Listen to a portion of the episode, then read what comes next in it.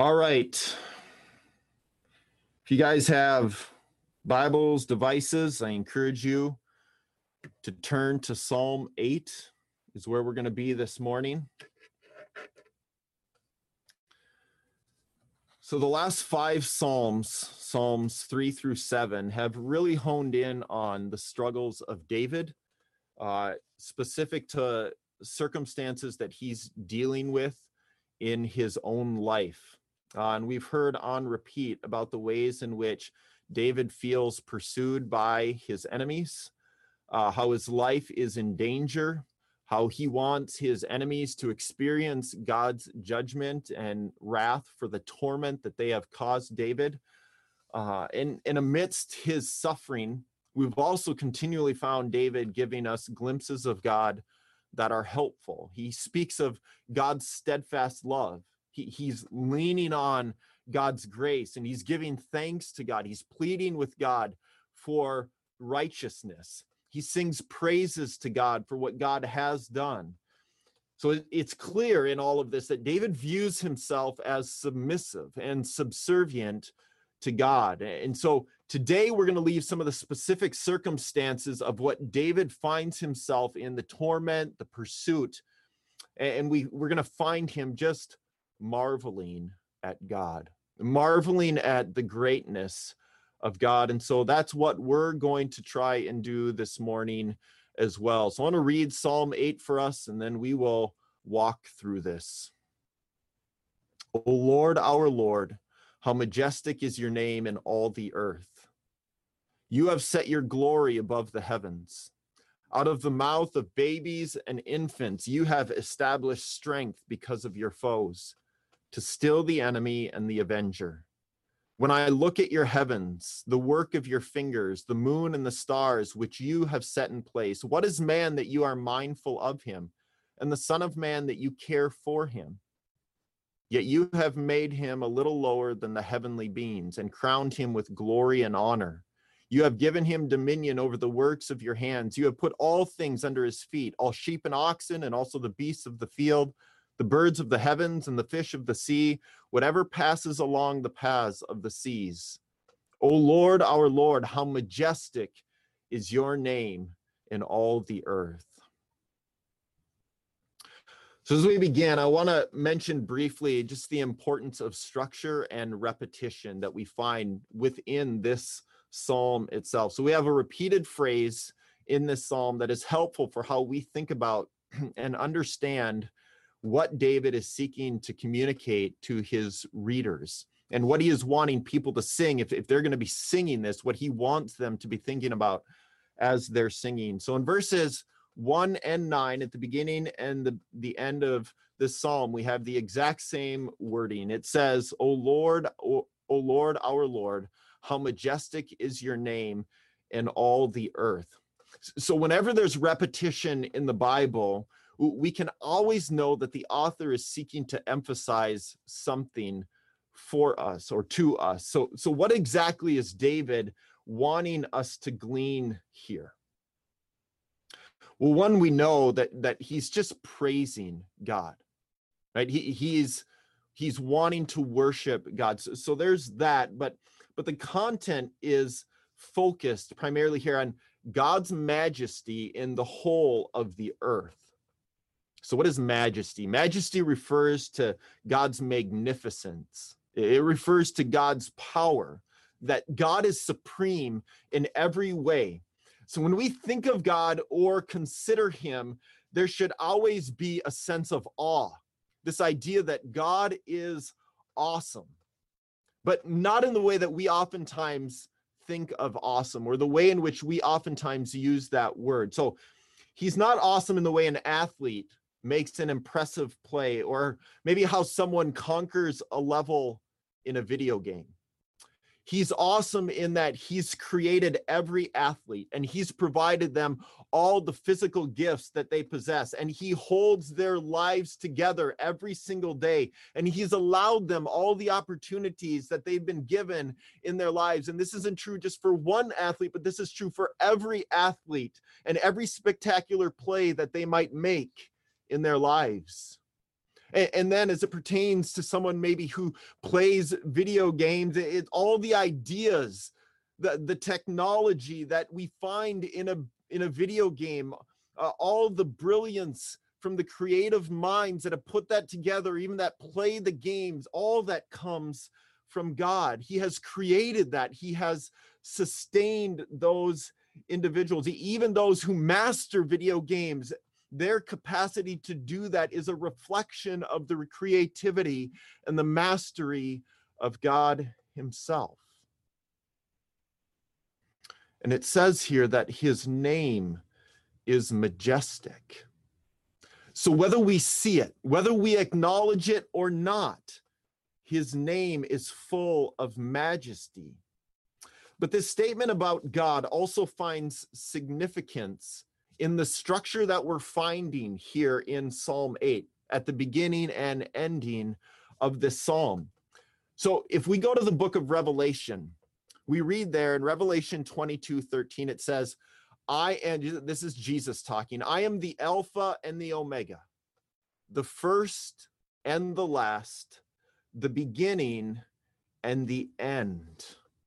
So this, this is going to speak a bit to what we're reading here in Psalm eight. So right now, all I want to do is acknowledge this, but then we'll unpack this observation a bit further um, in just a bit.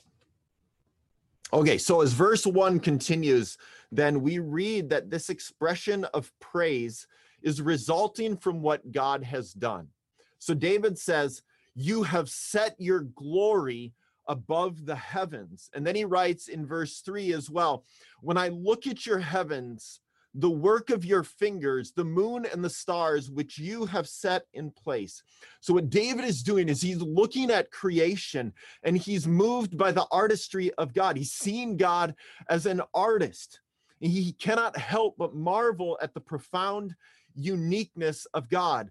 God can do things that no one else can. He is painting things in the sky that no one else is able to paint. And this is clearly a reference back to the beginning of the Bible, Genesis one and two, as God is speaking the universe into existence. So everything we see around us, God thought of all of this, the colors, the seasons, gravity, how the sun and the moon interact with one another, stars, and the water, the searing heat of the sun, and the frigid cold of the Arctic, the immovability of mountains, fruit trees, all of this points to who God is and what he has done. It's speaking to the legitimacy and the incomparability of God. And, and Paul, someone who wrote two-thirds of the New Testament, he wrote about this in Romans chapter one.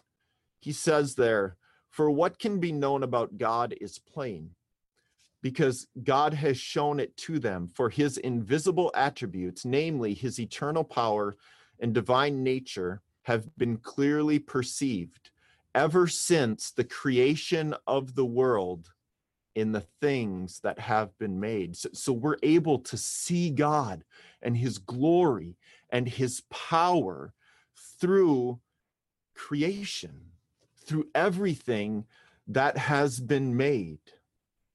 So all around us, the glory of God resounds. His creation is a megaphone exclaiming his goodness and his power. Every day, all the time, in every location and every circumstance, whether we see it or we don't see it, whether we feel it or we don't feel it, God is glorious.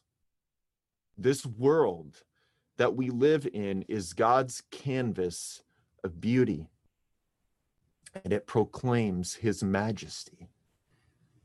Do you see that? Do you appreciate it? And not just like at Christmas time, but is this a regular rhythm in your lives where you're able to stop and marvel at who God is and what he's done? Are you compelled by it? Do you want to live your life in a specific, intentional way because you're seeing the glory and the majesty of who God is? Okay, David's going to stop then in the middle of this praise. He's going to make some observations and pose some questions to help us. Now, some of you maybe have heard the Bible is constructed in a number of ways. So, so there's a grand story that's being told in the Bible. And one way that people talk about this is through these four words: creation, fall, redemption, glorification. So creation is essentially Genesis one and two. Fall is Genesis three. Then redemption is God taking those things that are broken and putting them back together. And that's That's the bulk of the Bible. He's redeeming people, making right that which is out of that which is wrong. And then glorification is the idea when we go to be with Jesus, which is a future reality. So, so he started off here with this aspect of creation, looking at what God has done in creation, speaking it into existence. So that, that's the creation piece here in Psalm eight. But then we move uh, into the fall section, where David is going to talk about foes and the enemy. And, and this is speaking to God's enemy ultimately, but, but David speaking is speaking of his enemy here. So the glory of God's creation was fractured by the sinfulness of humanity. God's creation sought to dethrone him, and in so doing became God's foe. So humanity has looked at God and his creation and said, I want to be like God. No, no, no, that's not even enough. I want to be God myself. I, I want to have his stuff. I want to rule in power.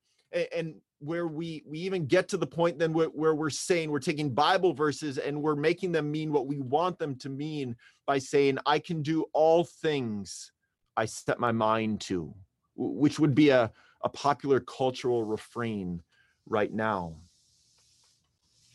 We manipulate the truth of God into what we want it to be. And in this, then what we're doing is we're muzzling God, so that it's our voice that really carries sway. So, so we take the privileged place that God gives to us in creation, and we seek to increasingly privilege ourselves.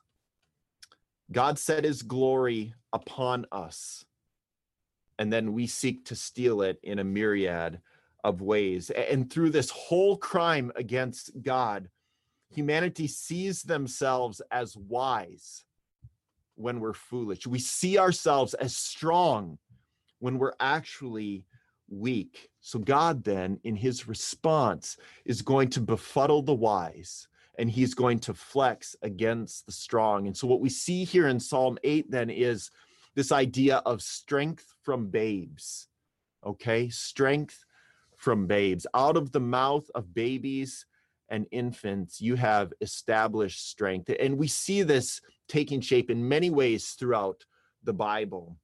Uh, Israel was once a mighty nation that when they looked out at their Gentile enemies, they would view them as babies as it pertained to military strength. They would think, well, we can walk over those enemies whenever we want.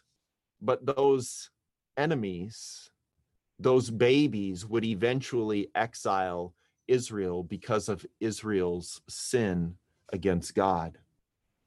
When Jesus came to Jerusalem, right before he was going to be crucified, he was greeted by children with shouts exclaiming his greatness.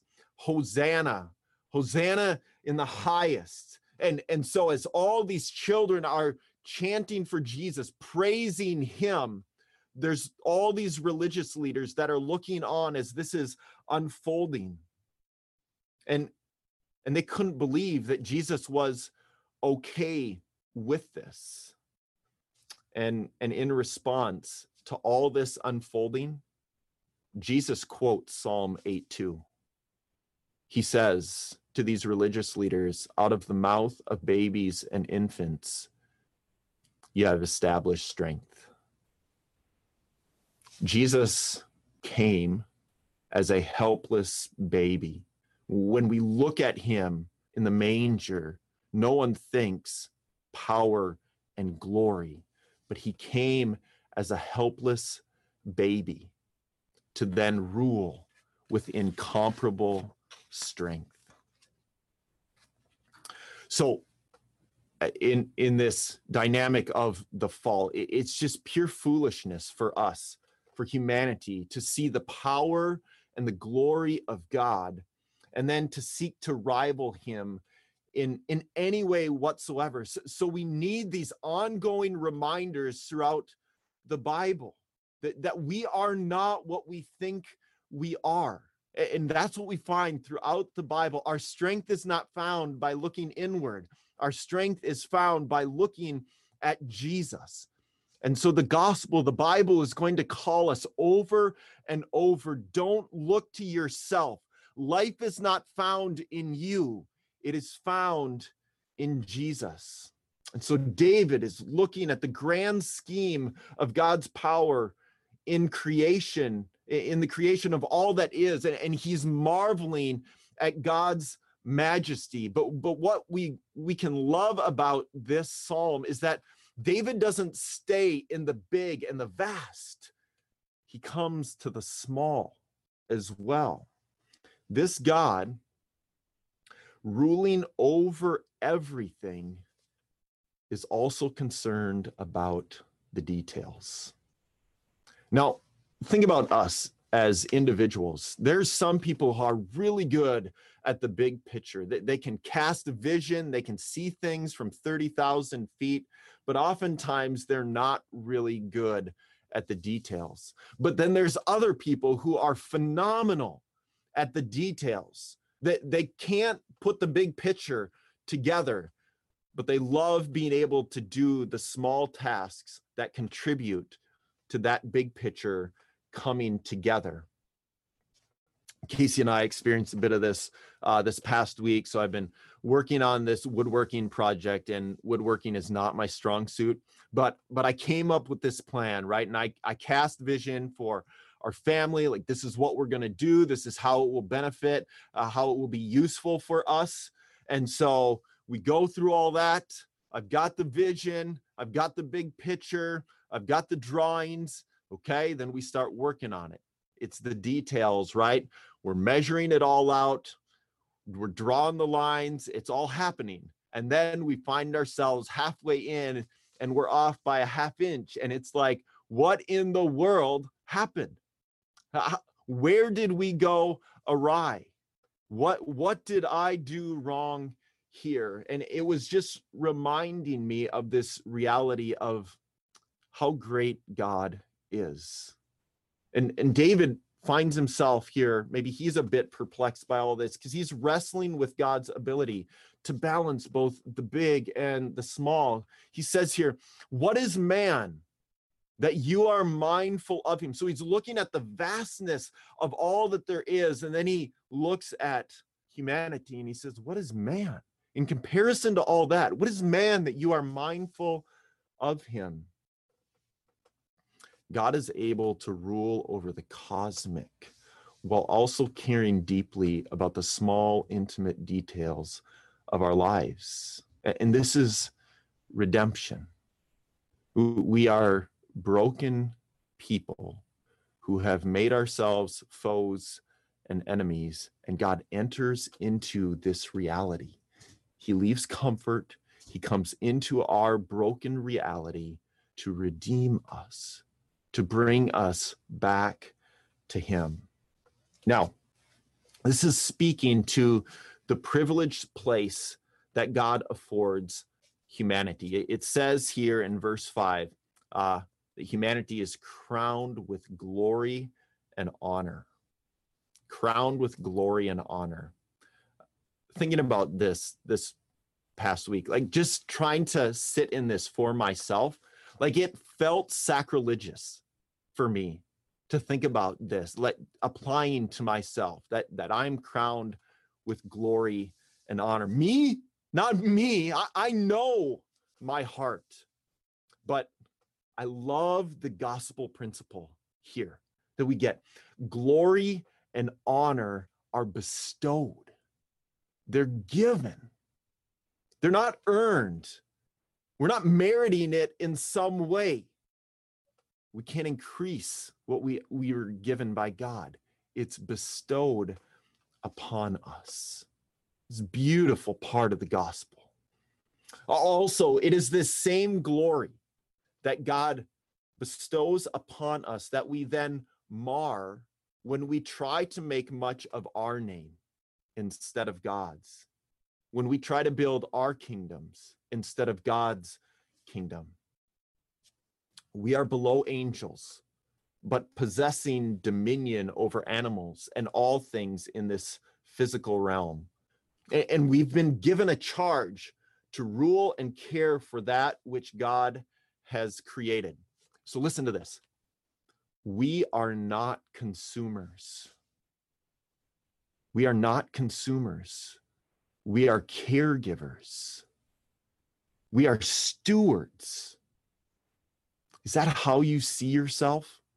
Man, it's really hard in a consumeristic culture to not just slide into viewing ourselves as consumers. You are not intended to be a consumer, but a caregiver.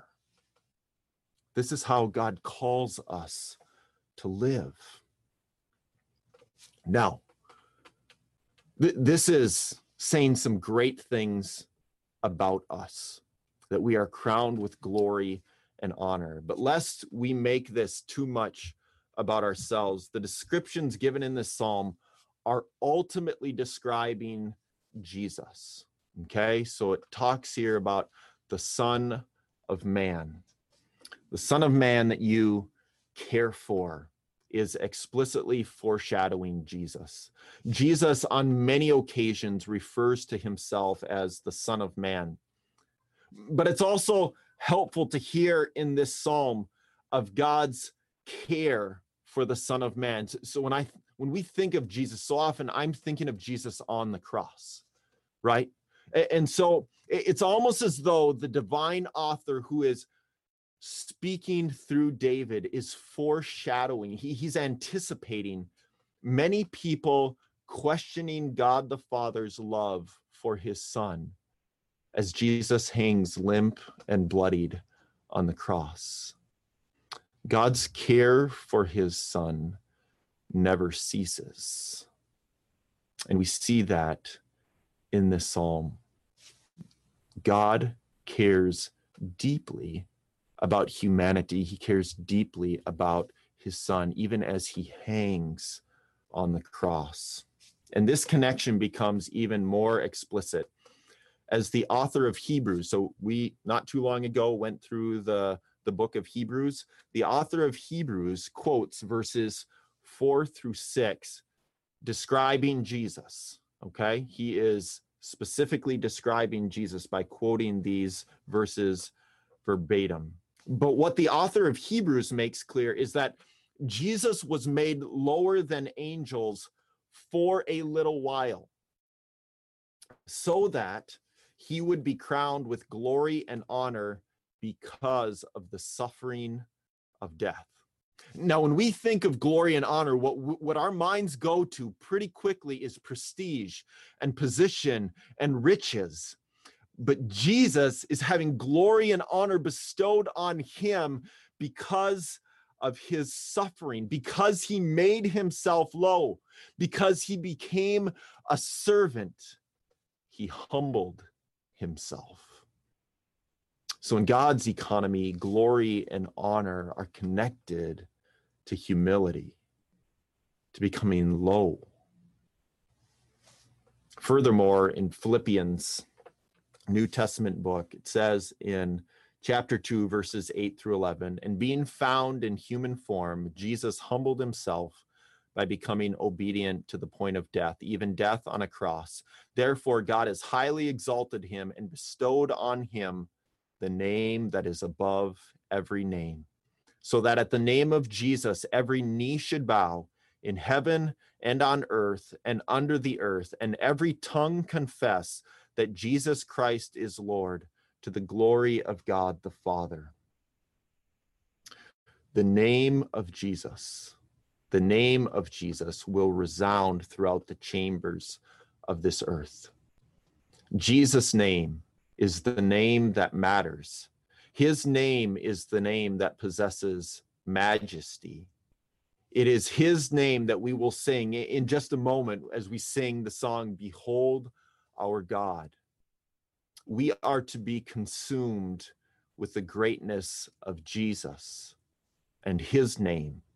Our lives are to be a continual making much of Jesus' name, which conversely then means a continual laying down of our priorities, our ambitions, an ongoing bowing of our knee to Jesus. So as this verse is talking about, every knee will bow before Jesus. This doesn't just happen when we see him.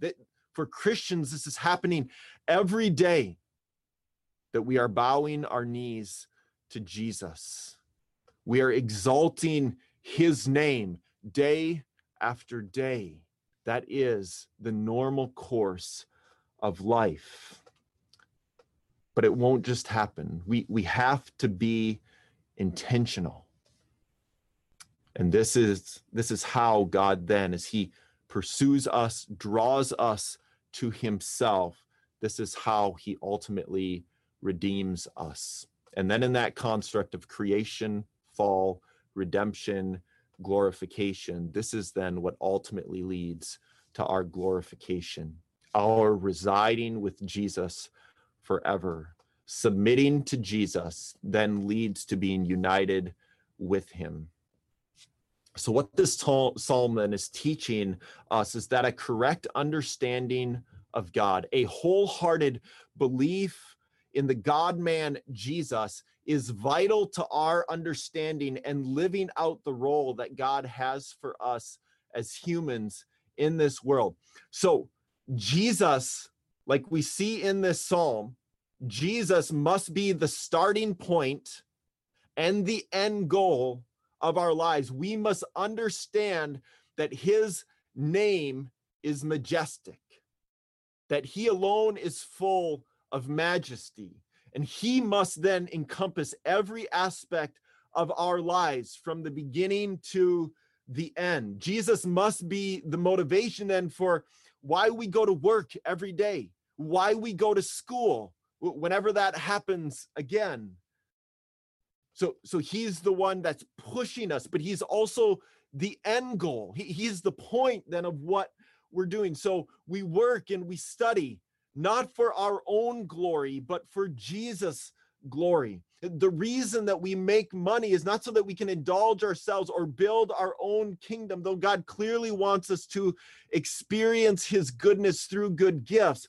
But money is intended to make much of Jesus, to point people to him, to advance the gospel. So from the raising of our heads off of the pillow every morning, Jesus' name is to be praised until the lying down of our heads at night.